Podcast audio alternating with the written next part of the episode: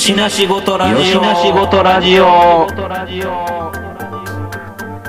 よしなしごとラジオ。取り留めのないことにこそ大切なものが宿っている。そんな答えのない問いににじり寄るつれづれトークラジオ。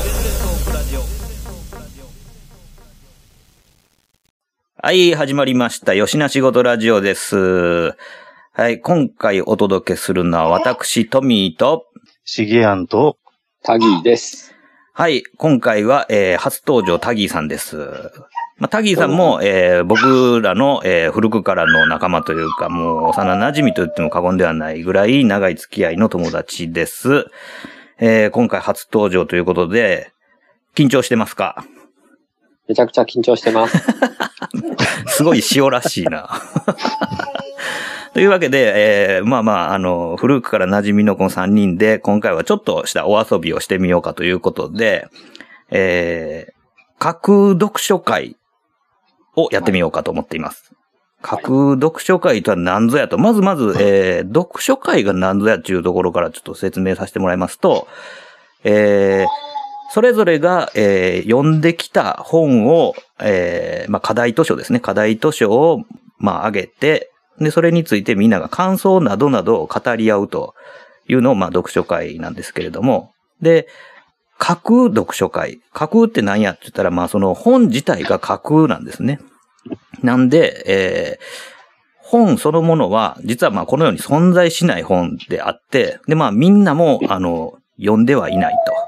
で、まあ、読んではいない、その、架空のありもしない本について、その都度都度妄想で語ろうというようなゲームになっております。なんだか元気な声が聞こ聞こえてますけども。はい、すいません。どうですか？えー参加しますか、タギージュニアが、えー、ええ感じで歌っておりますけども。はい、ちょっと現在10ヶ月で、あの制御不能なんでご了承ください。まあまあ、これもまあ、あの、在宅でやってるっていうところの、まあ、妙味ということで。リモートで自宅なんで、ね。お許しください。はい。?BGM ということで。まあまあ、こんなリラックスした感じでいきましょうか。はい。そしたら、はい最初の課題図書、タイトルを、じゃあ、シゲアンからお願いします。あ、僕ですか？はい。ではですね、えー僕が読んできたのは、ラーメン放浪記です。ラーメン放浪記。あね。ー、あれね。結構ね、あの、なんていうのか、マニアックな本でしたよね。そうですね。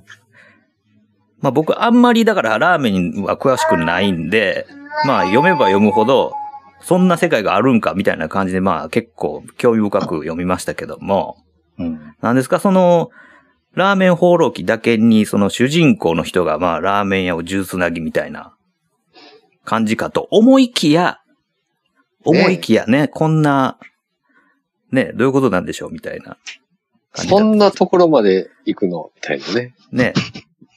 もうラーメン関係ないやん、みたいな。ですよね。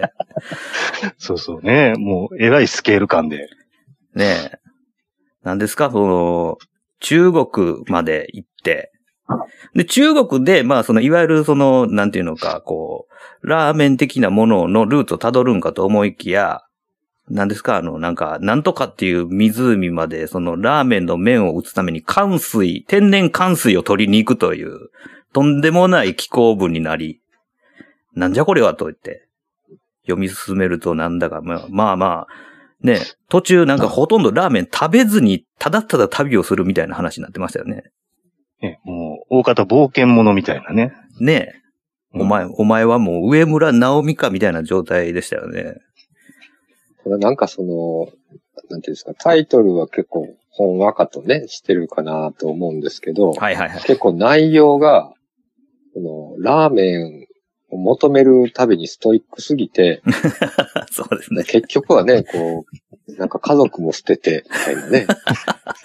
もう、結構、えみたいな展開が待ってるのが結構びっくりしましたけどね。そうなんですよ仕込まれていねっ。たなんか、その、まあ、彼を、その、ね、慕う、その、なんていうのか、まあ、恋人までは言ってないんですけれども、まあ、あの、半分幼馴染の、こう、女の子がおって、なんかいい感じになるのかなと思いきや、まあ、その、なんかこう、ラーメンを求めて、俺は旅に出るみたいなことを言って、まあ、半ばなんかこう、ね、捨てるかのごとく、まあ、彼はまあ、中国に向かうわけですけども。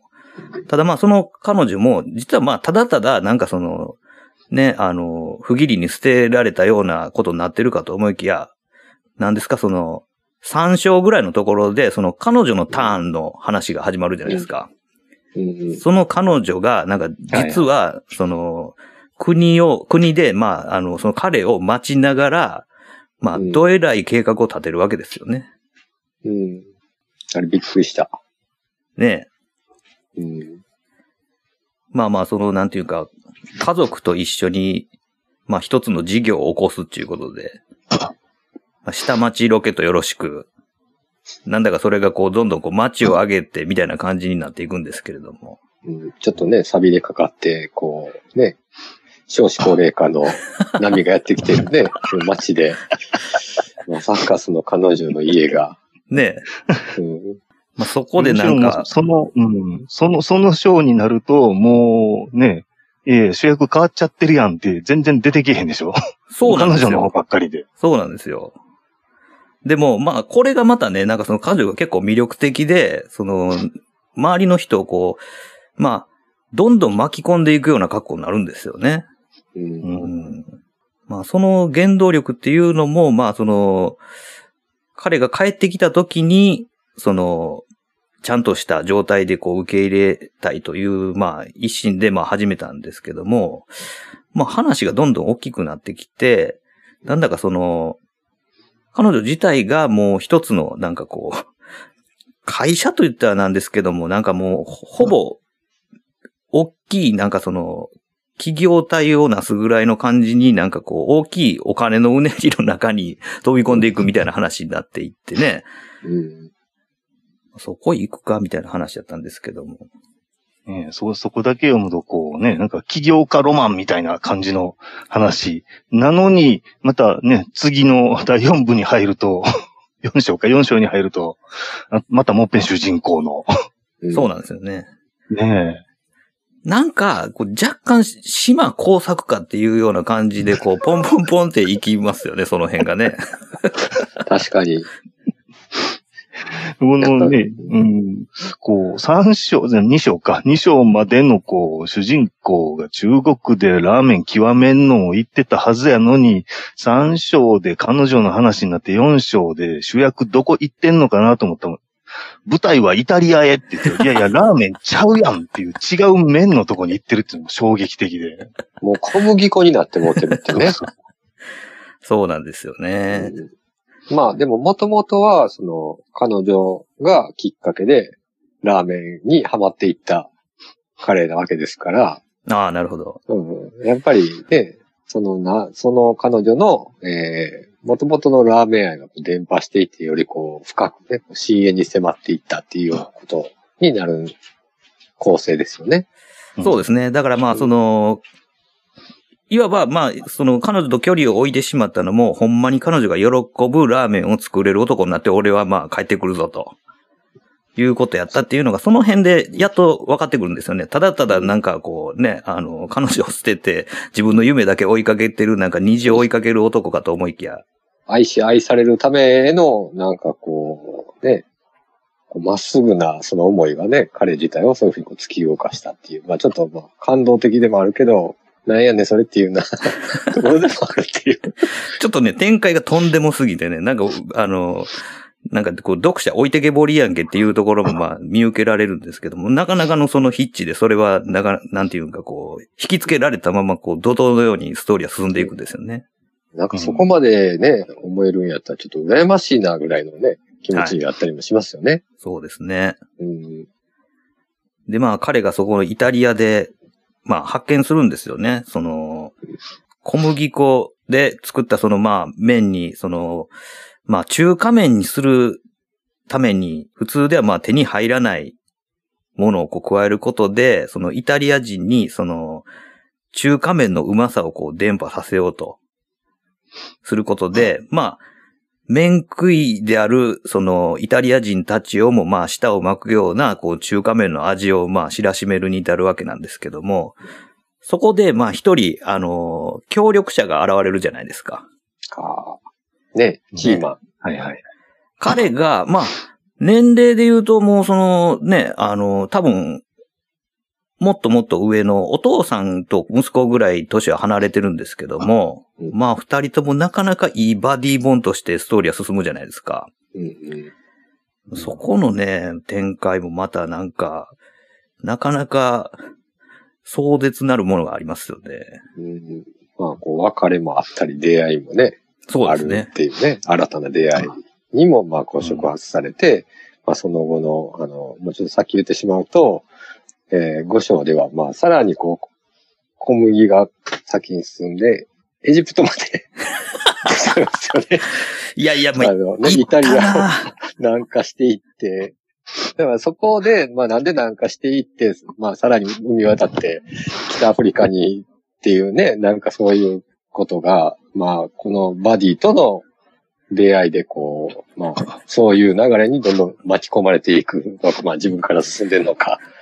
まあそこがこう醍醐味でもあるっていうところですよねね。なかなかね、イタリアでのこう材料が入手困難で、こう、マフィアとの抗争にこう、ね、あの、巻き込まれて、やむを得ずこう、違うところで材料を入手しようという、こうね、新しいこう、うんあの、は、えー 材料の、あの、開拓をするっていう。なかなかそこがスリリングね。そうそうそうそう。あそこがね。ヒヤヒヤするよね。そうなんですよね。そこで、まあ、あの、なんていうのか、謎のその、なんていうのかな、え、健康食品、あの、なんていうか、栄養補助食品系のなんかカルテルとのこう結びつきができてね。うんで、そのことによって、なぜか、あの、遠く離れた、あの、彼女がやってる事業との、こう、奇妙ななんかこう、結びつきができるじゃないですか。うんうんはいはい。そただそこでは、はちょっとね、まあ、まだこう、彼女がやってるまでは知らないっていうねそうなんですよね。そこで、なんか微妙にすれ違ったりする感じがち、ょっと、ちょっとその辺がこう、君の名は的なね。ね、君の名的なね。パクリや。な感じで、そん、ね、なんかそうやって、なんかこう、すれ違いがありながら、なんか、なんかの表紙になんかこう、そこに名前を見つけるんですよね。うん。これは一体どういうことやと。で、そこで、こう、長い旅を、こう、まあ、一旦、こう、中断して、日本に舞い戻るわけですよね。うんで、その途中で、ある事件が起こるじゃないですか。ああ、ね。まあ、それがなんかね、あの、数奇な、こう、運命のすれ違いを読んで、うん。結局まあ、その、その後、こう、すんなり日本に帰られへんようになってしまうわけじゃないですか。うん。だいぶね、話が複雑になってきますからね。そうですね。より気候分の要素が強くなっていくのは、まあ、このあたりなんですけども、まあ、その道中、えっ、と、結局まあ、あの、飛行機がまあハイジャックされてしまうということやったんですけど、うん。まあ、それで途中、まあ、どうしようもなくなって、えっ、と、なんだか、まあ中東の、中東の飛行機やったからね。やったからかもしれないですよね。危ない、危ない。リスクがね、うん大き大きかったですよね。それでまあ仕方なしに、まあ、インドに一回降り立つことになるじゃないですか。うん。はいはいはい。思いもよらなかったね。そうなんですよ。そこでまあ、なんていうか、身ぐるみ剥がれてしまって、こう、まあ、ID とかも失ってしまうわけじゃないですか。うん。それでなんか、ほぼ、なんていうか、まあ、もう、誰とも、まあ、認識されなくなってしまうことによって、まあ、国際的な、なんかもう、ほんまに、不老者的な感じになってしまうわけですよね。うん。ねえ。もうあかんかなと思いましたよね。そうですよね。うん。終わった、みたいなね。だってもう完全にそのなんかこう、ね、あの、ガンジスのほとりの火葬場のお供え物を食べるような日々で、ラーメンどころの騒ぎあらへんがなみたいなねうん、ことになりながら。でもなんかその、インドではね、なかなかこういろんな形でのなんかこう施しを受けることができたことによって、まあまあ、どんどん、そのまんまこう東へじじりじりとはまあ移動していくわけなんですけれども、うんまあ、その間で、まあ、なんか、えっ、と、紛争地域に突入してしまうんですよね。そこでね、こう、乗り切るのが今までのこう、培ってきたスキルっていうのがね。そうなんですよね。うんもう、絶対絶命かと。技術によってなんとか乗り切ると。ねも。ともとね、あ日本でね、普通にサラリーマンで営業職とかやったのに、なんかこう世界をこう放浪してる間に、なんかいろんなスキルが身についちゃって、紛争地域でのこうサバイバリティがもうめちゃくちゃ上がってるっていうね。そういうことですよね。ねなんかね、もうあの、一番びっくりしたのは、あの、スパイスの倉庫に閉じ込められて、もう、もうちょっとでなんかその、なんていうかこう、殺されるかっていうところで、こう、粉塵爆発を誘うんですよね。ねそうスパイスの粉で粉塵爆発を誘って、辛くも逃げ延びるというとんでもない、もう、特攻野郎 A チームでも思いつかへんような、マスター・キートンみたいなね。ね。傭兵かみたいなね。それがまたね、もうそこにある道具を使ってこう、切り抜けるっていうのが。ね。ね。驚きの展開やったんですけれども、うんなかなかの冒険野郎やなっていう感じで進んでいくんですけども。で、そこで手に入れたあるスパイスが、これ使えるやないかいみたいな感じで、まあこう、ラーメンにまた彩りを与えるスパイスをそこで一個ゲットするんですよね。それがなんかあの、インドの、なんかすごい、限られた地域でしか栽培してへん、あの、まあ、胡椒の一種らしいんですけれども、なんかすごい希少種、なんかあの、標標高ね、ね、高い。高いところにしか できないというド。、ハイランドペッパーのね。ね。うんで、それをなんかあの、ね、実をこう、ツバメがついばんで、ツバメの糞から出てきたやつを、すりつぶして作ったという。熟成タイプのね。ね、なかなかトリッキーな作り方のうんマジックペッパーを手に入れることによって、まあ、なかなかのこうラーメンに仕上がっていくやないかっていうところで、まあ、あのーそこで一旦、まあ彼のこう足跡からこう、また今度彼女の方に舞台は移るわけじゃないですか。うん。はいはい。その時に、えー、実はまあその彼女のところに、まあ一人の男が現れますよね。うんうん。彼最初出てきた時どう思いました？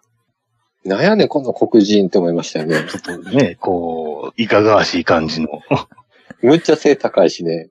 ねえ。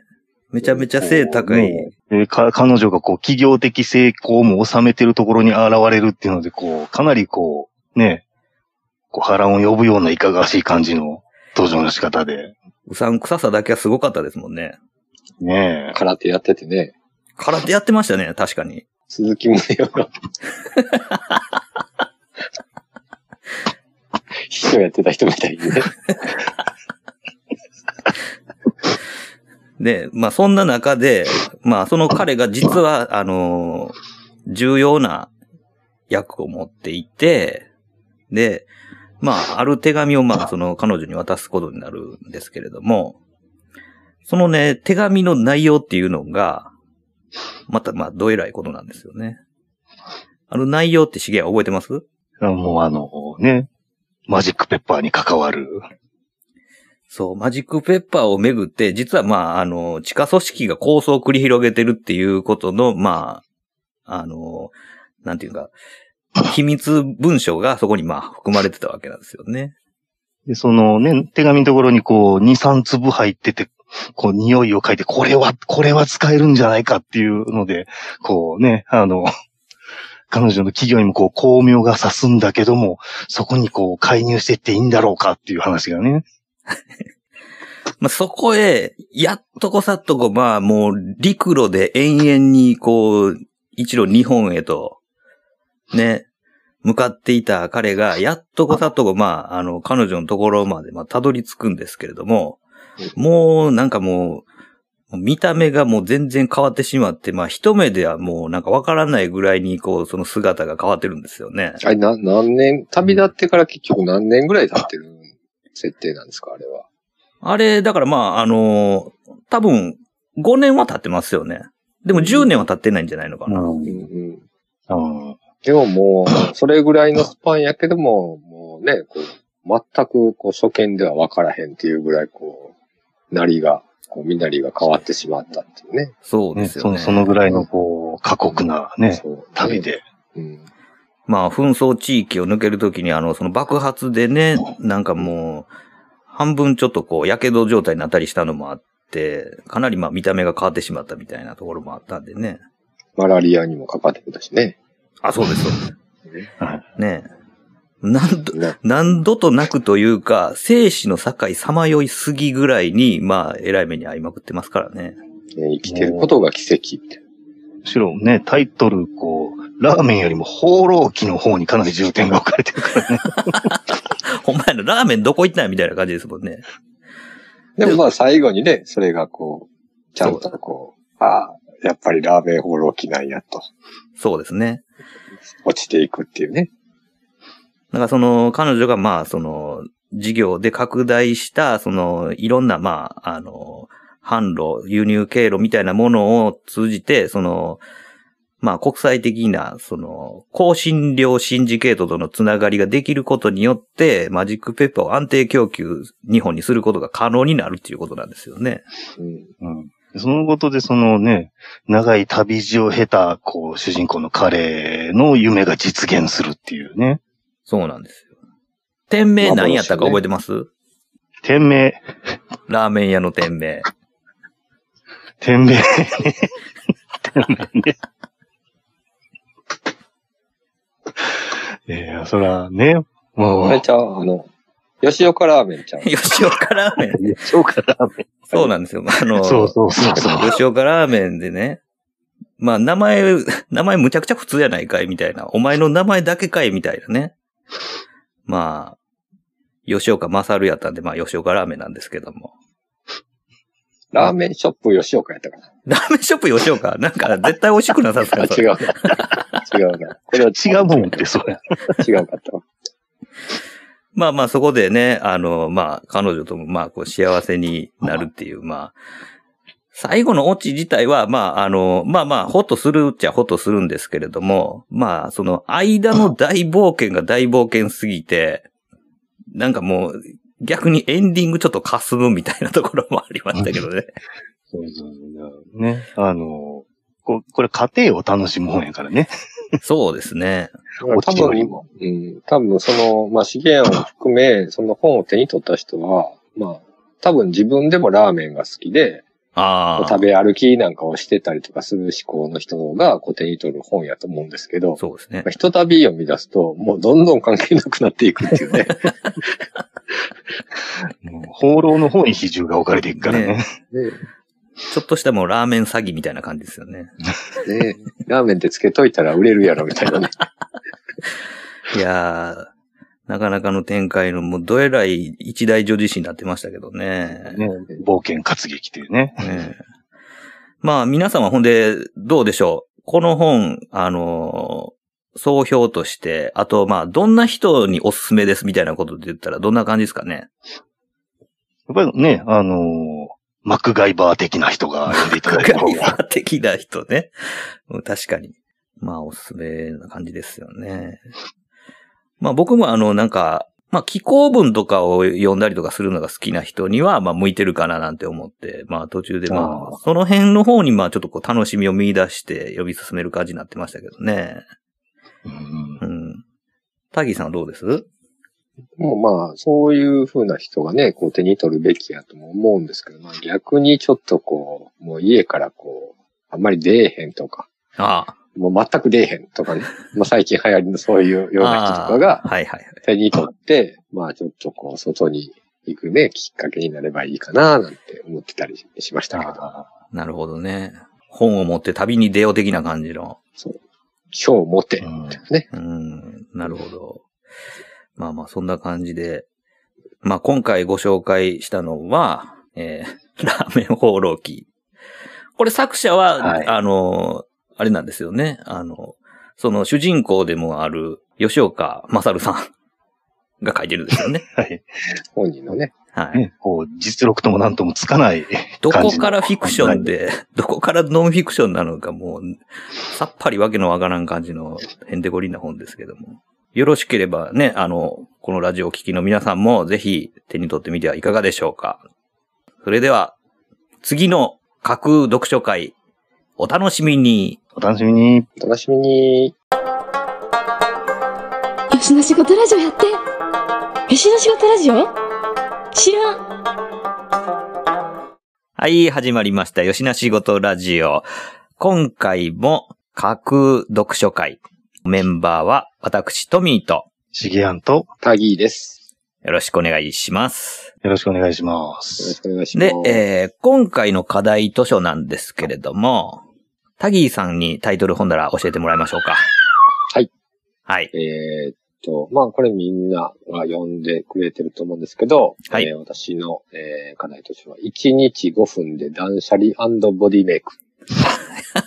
えー時節柄ですね。あの、今、ステイホームっていうことで、そうですね。あのね、あの、すごくあの、まあ、ゴミ収集車がもう回ってくるのが遅いとかって言って。ね、それまあみんなあの家にいる時間が長くて、この機会にも家掃除しようみたいな人がいてたりとか、はいはいはいはい。まあまあね、こう抵抗力高めようとか、まあ普段こうね、あの食べ過ぎてとかっていうことで、まあこそうですよね。僕も実際ね、あの、なかなか普段はこう手をつけないところまでなんか片付けたりとかする羽目になってしまいましたね。なんかもう本当はやりたくなかったんですけど、な、う、なんねとなく、ね、嫌ですよね。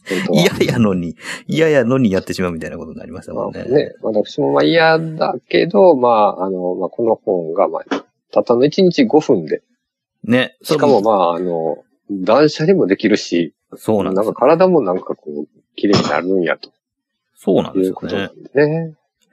まず、手にいろいろね、、なんかまあまあ、あの、まあ断捨離本とかもまあいろいろあるじゃないですか。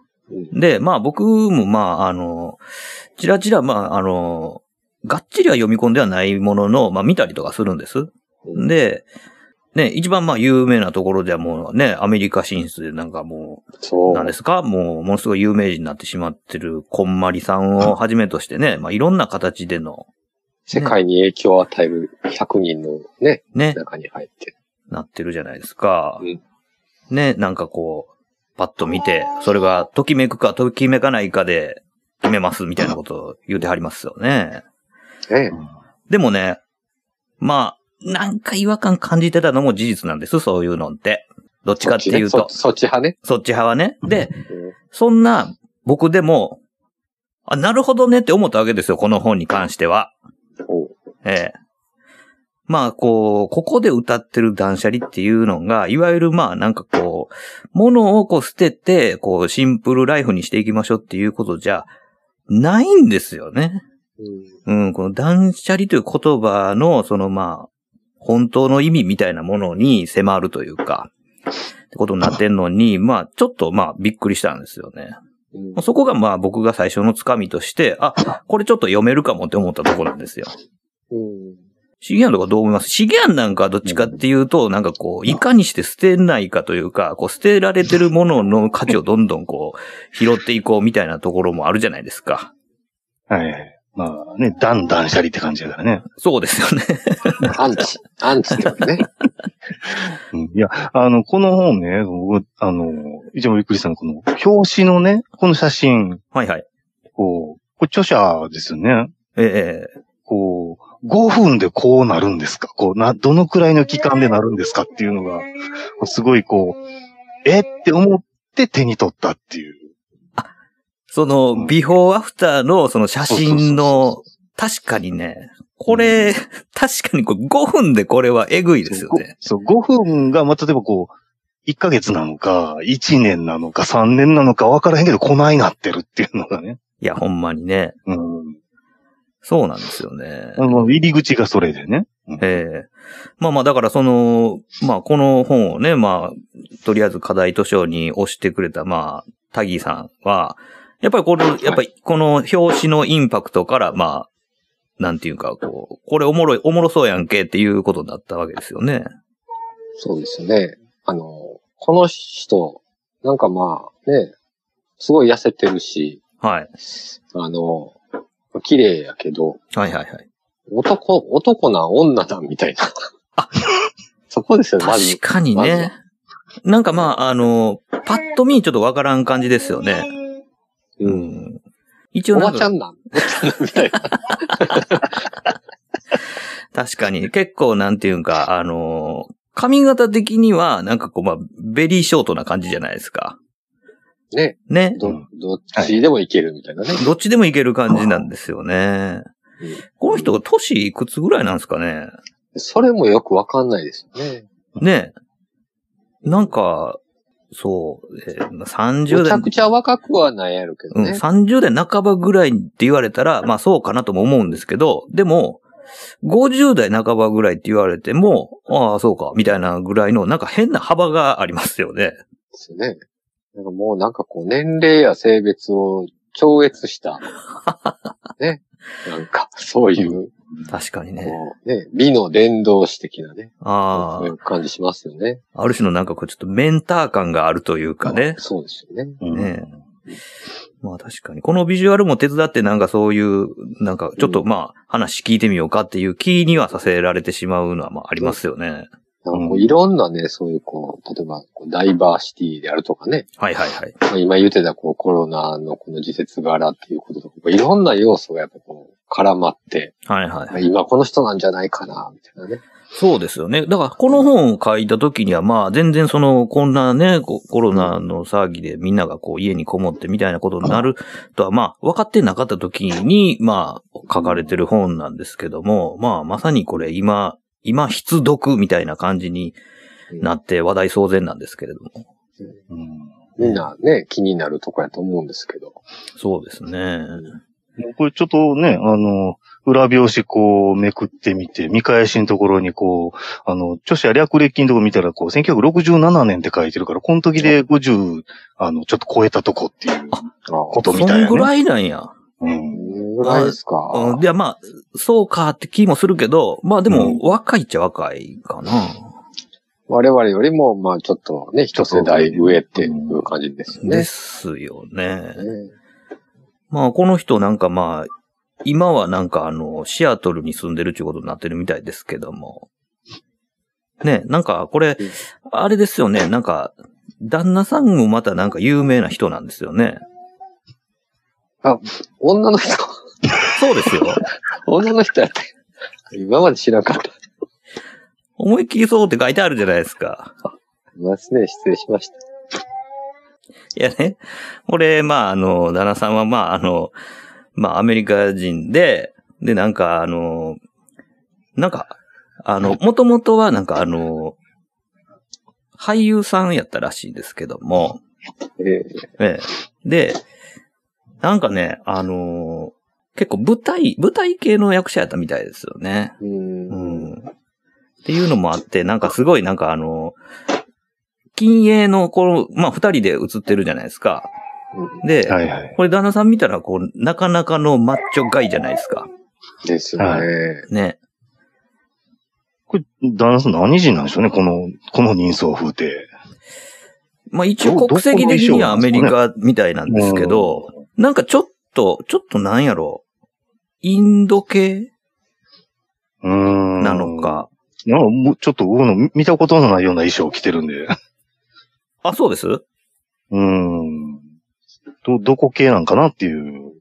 ああ。でもなんかその、多分やけど、ちょっと、なんていうのかな、こう、ヒッピームーブメントのこう尻尾ぐらいに当たる感じの人なのかなと思ったりしてたんですけどねうん。まあまあ、そのね、いくつぐらい年上なのかわかんないですけど、まあ年上は年上やと思うんですけどね。うん。まあまあ、この人がだからまあ、こっちに、まあ、だからその、シアトルに移り住んでから書いた本っていうことになってるんですけども、だからこれ、いつ出てるやつなんやろ、これ。え、資源その、なんか、いつに刊行とかってなってます？初版何年とかなってます？えー初版がね、えーっと、奥付けどこだ。初版がね、90、99年？古いね。結構古いね。9そうですね99年から結構増刷されてて、27版ってなってるよ。めちゃめくちゃ売れてるちゃめちゃ売ね。れてるやん。売れてるよ。うんえーそらそら、あの、僕らですら手に取るわっていうぐらいにこええう、ルールしてる。まあまあ、そういうことですよね。なるほど。いや、ほんで、どうでした？その、タギーさん、その、5分でっていうのもいやってみました？一応ね、あのーやってみたんですけど、はい。これ無理やなーっていう。無理なんや。片付かへんし、あの、痩せへんし。ダメじゃん。これね、嘘ちゃうかなっていうね。いや、でも、なんかも、いうや、まあの、まあ、まだね、一週間ぐらいしか経ってないから、ああ、わかんない、わかんないですけど、そうですよね。手応え的にはちょっと、どうなんやろなーみたいなところですけどね。そう、僕の手元にその本が回ってきたのが一昨日やったんで、まあまあ、あの、昨日、昨日の朝と今日の朝だけちょっとやってみたんですけど、やってみたっていうか、まあ、とてもやんないけど、でけへんなって思ったのが正直なところなんですよ。やっぱり。やっぱり、いや、いや、うん。あの、僕は、えー、5年ぐらい前かなこれ手に取ったんベで、初段だから、そう、初段だから今日出したんですけど、はい。あの、3日でやめました。ザ・三日坊主。いや、これ、難易度が半端ない感じじゃないですか？うんですよね。なん短いんやけど、でけへん。そう、まずね、あのーこう、左足の指だけで歩くとか、そら5分それできたら、そらむちゃくちゃ筋肉つきますやん、みたいなことじゃないですか。うんそれまあ僕、あの、一番最初に載ってた、あの、1日目のごその5分メニューですよ。うん。左足の指だけで歩くみたいなね。うん。でも、まずそれが無理やんっていう話になって、で、左足の指だけで歩きながら片付けするっていうことでしょ？そういうことですね。全然片付けもできへんし、まず、左足の指だけで歩かれへんしね。もう絶それ対無理やみたいな。できるようになったら、こう、両手で、両手プラス片足で、こう、片付けていくっていうね。あその、三本の、こう、獅子で、こう、獅子のうちの三本で、こう、片付けることができるっていう。あ、ね。うんなんかもう、体がもう最初になんかい仕上がってる人じゃないと無理じゃないの？みたいなね。ね。なんですけど。だから、資源なんかは、だからまあその、まあ3日坊主で、3日目のプログラムまで突入したわけですよね。どんな感じでした？いや、もうね、あの、でけへん。ひたすらでけへん。でけへん。だってもう左足のっていうところでこう、あの、ね、片付けをするためにこう、体をこう、ちゃんと固定して両腕で物を運び出すって、もう、かなり無理があるでしょ。いや、そうなんでですよねこの人の、その、スタート時点の人相風景でほんまにそれやったのっていう感じやん。いや、ほんまにね。なんかもうほんまにちょっと、なんでしょう。空中浮遊とかできるぐらいのノリじゃないと、これちょっと無理なんじゃないのかなっていうね。ちょっとしたもうなんかこう、サイキッカーじゃないと無理なんじゃないのかみたいなレベルの話ですもんね。そうでもなければ、この人ものすごい左足強い、もうなんか、もうね、バイオニックジェミーやんちゃうみたいな。バイオミックジェミーやったらまあいけるかもしれないですよね。あれやったらまあ、ね、その、もともとやっぱりこう、機械体操とかやってたみたいやから、ああ、なるほどこう、まあ、あの、そもそもこう、我々みたいな、こうね、こう、一般の、はいはい何のバックボーンもないようなんとはやっぱちょっと違うのかもしれないですけどね。いやー、そうは言ってもね。だからまあ、主には、まあそうやって、こう、毎日毎日、そのまあ5分の、その、半分エクササイズを兼ねた、こう、片付けプログラムっていうのが、まあずっとずらずらと書いてあるんですけども、いや、中でも結構すごいなって思ったやつがあって、あのー5分間、足を浮かせたまま、クレヨンしんちゃんのごとくお尻歩きで、ベッドの下を片付けるっていうプログラムがあったじゃないですか。ねえね。殺人的なプログラム。もうもう読んだだけで絶対無理と思ったんですけど、もうそれがもう何、あえっ、と、一応こう365日分のメニューが書いてあるわけじゃないですか。ねこれをまあ何週もできるやつが世の中におるのかと。え、ねえ。なんか好きな、あの、メニューありました？その他に。そうですね。ちょっと僕の好きなやつちょっと言っていいですか？ああ、どうぞどうぞ。僕ね、あの、トイレの中に入って、トイレ掃除の時に、はい。一歩もトイレに足つかへんように、はい。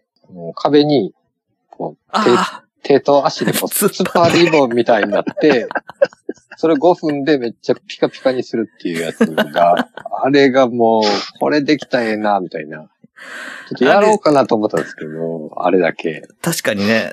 うん。あれちょっと楽しそうですもんね。ね。うん。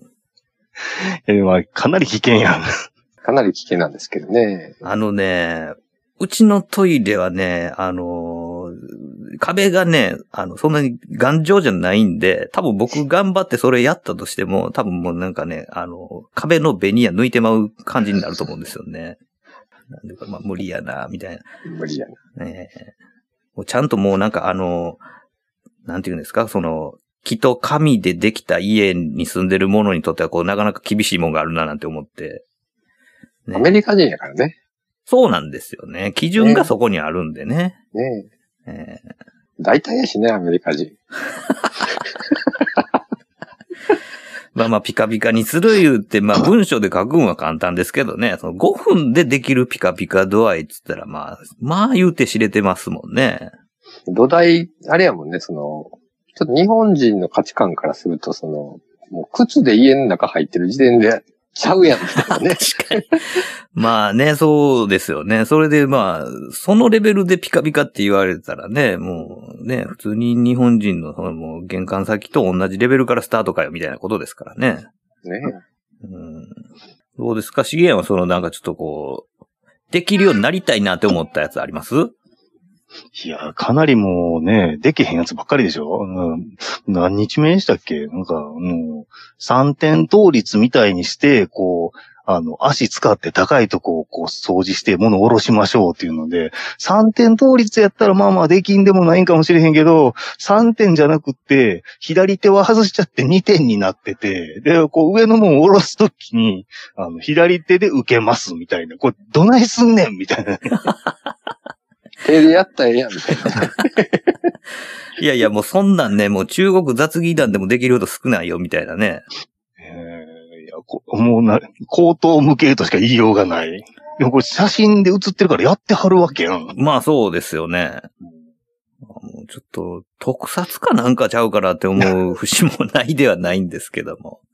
なんかちょっと、あのーなんていうのその、タイトルとかからすると、その、こう、物を片付け入れたり、体きれいにするメソッドや、という風に思いがちやけど、はい。割とこう、まあ、平易な日本語に置き換えるとしたら、はい。もうこう何かをこう悟るための修行じゃないのみたいな。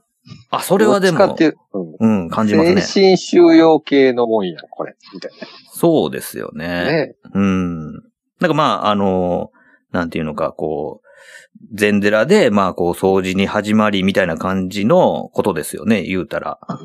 うん。はい音、音立てんとご飯食べるみたいなね。はいはいはい。うんそうですね。なんか、そんなんたくあんも音立てんように食べられへんよみたいな話ですもんね、あんなもんね。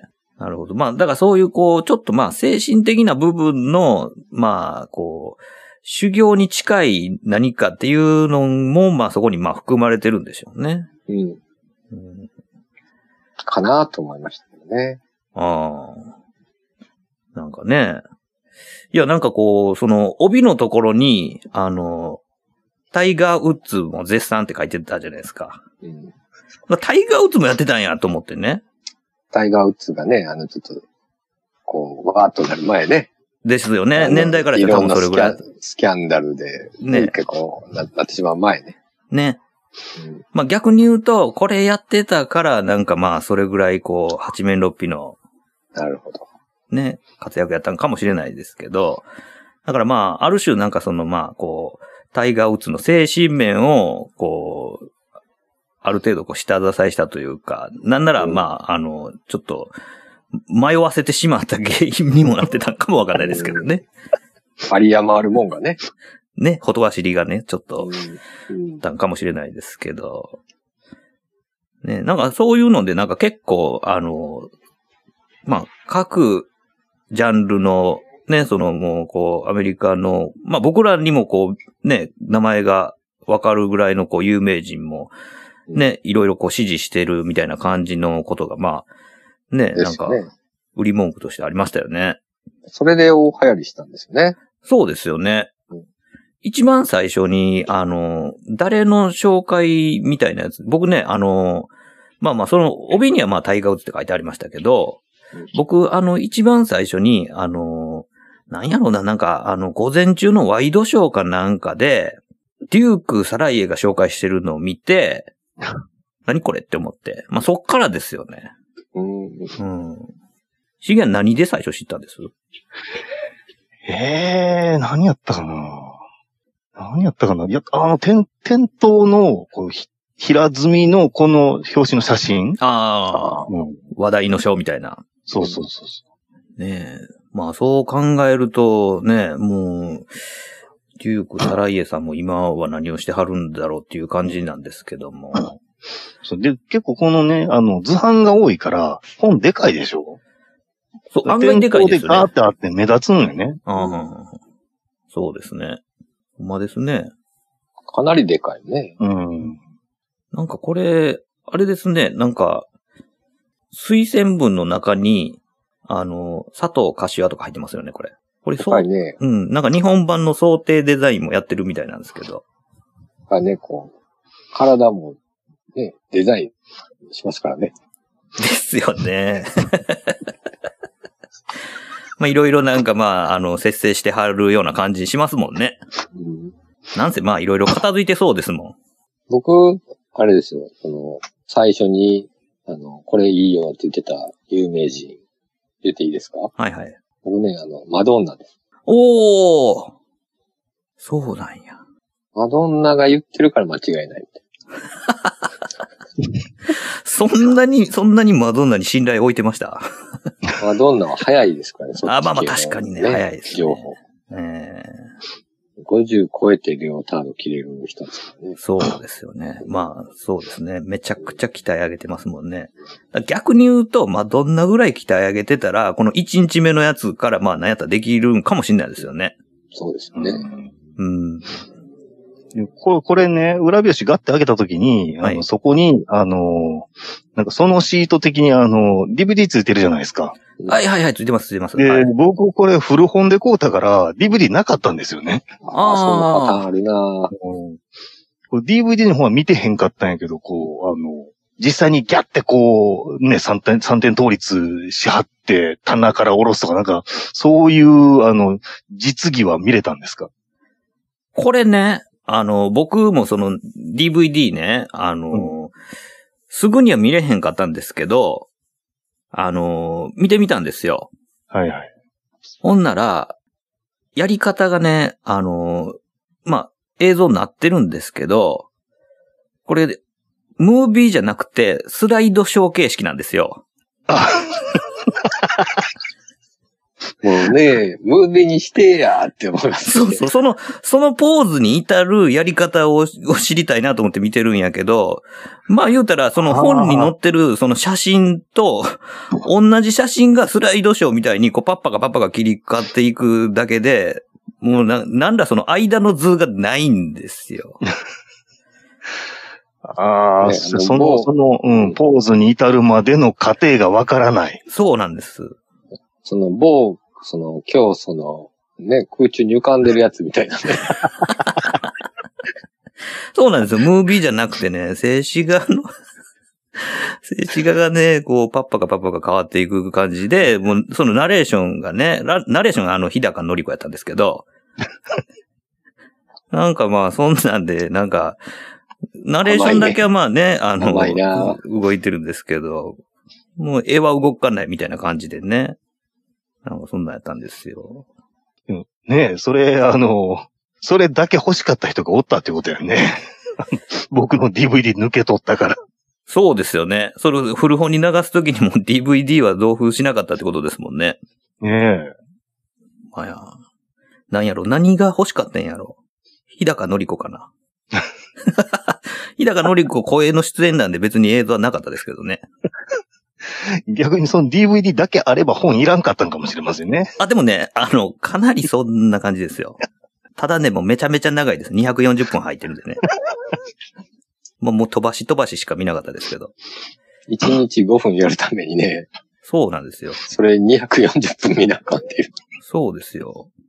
それがこう、一月ごとのチャプターで分かれてるんで、チャプター12とかなるんですよ。まあ、いろんな意味で修行ですよね。見るのもまた修行みたいなね。まあまあ、こんな感じで、まあ、あの、ちょっと僕たちにはどうもちょっとね、あの、合わなかった、あの、メソッドなんですけれども、まあ、これね、あの、また、あの、興味があるっていう方、ね、これ、もう今や、でもまあ、あの、まだ、アマゾンに中古やったら手に入るみたいな感じなんですかね。うん。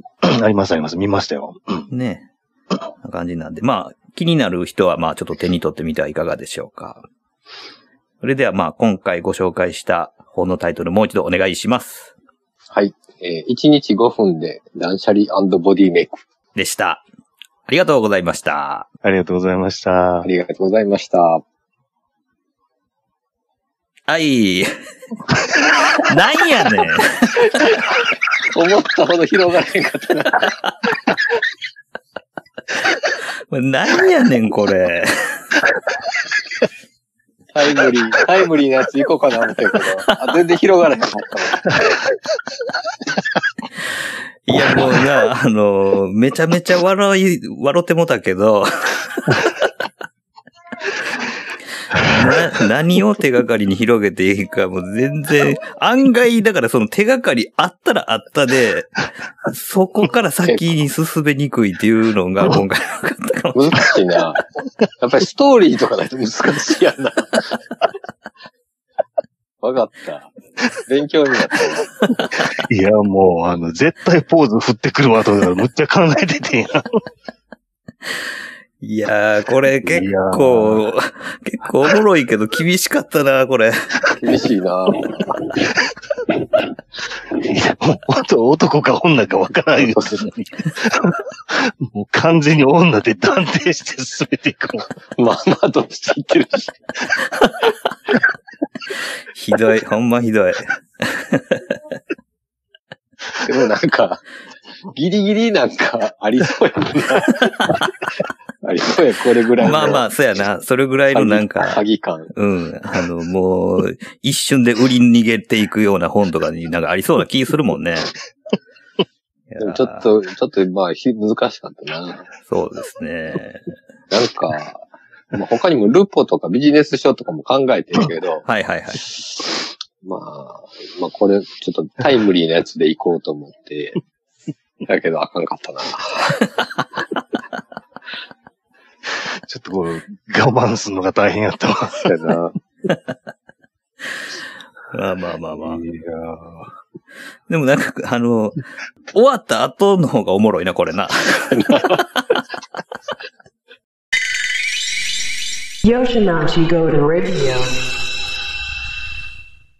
はい。というわけでお送りしました、各読書会なんですけれども、こういうお遊び、どうでした？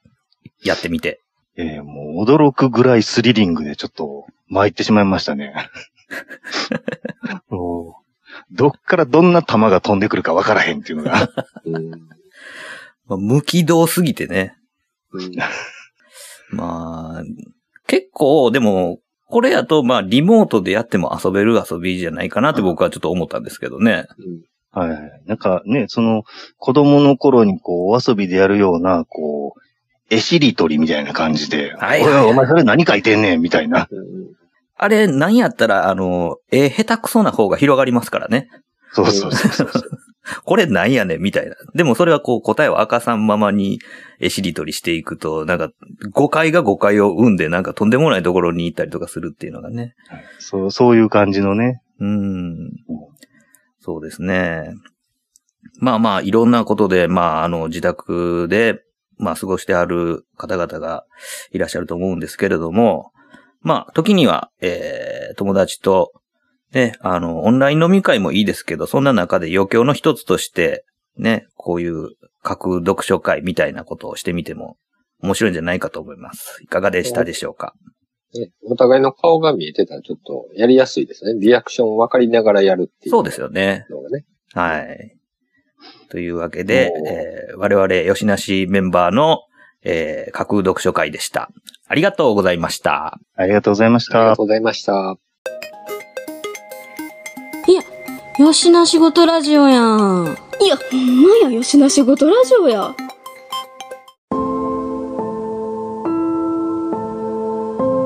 吉な仕事ラジオではお便りを募集しております。メールアドレスは4474510アットマーク gmail.com 数字で4474510アットマーク gmail.com まで質問、ネタ、ご意見何でも構わないのでどしどしお寄せください。お寄せください。というわけで吉な仕事ラジオ今回はこれまで続きは次回の講釈で。よろしく。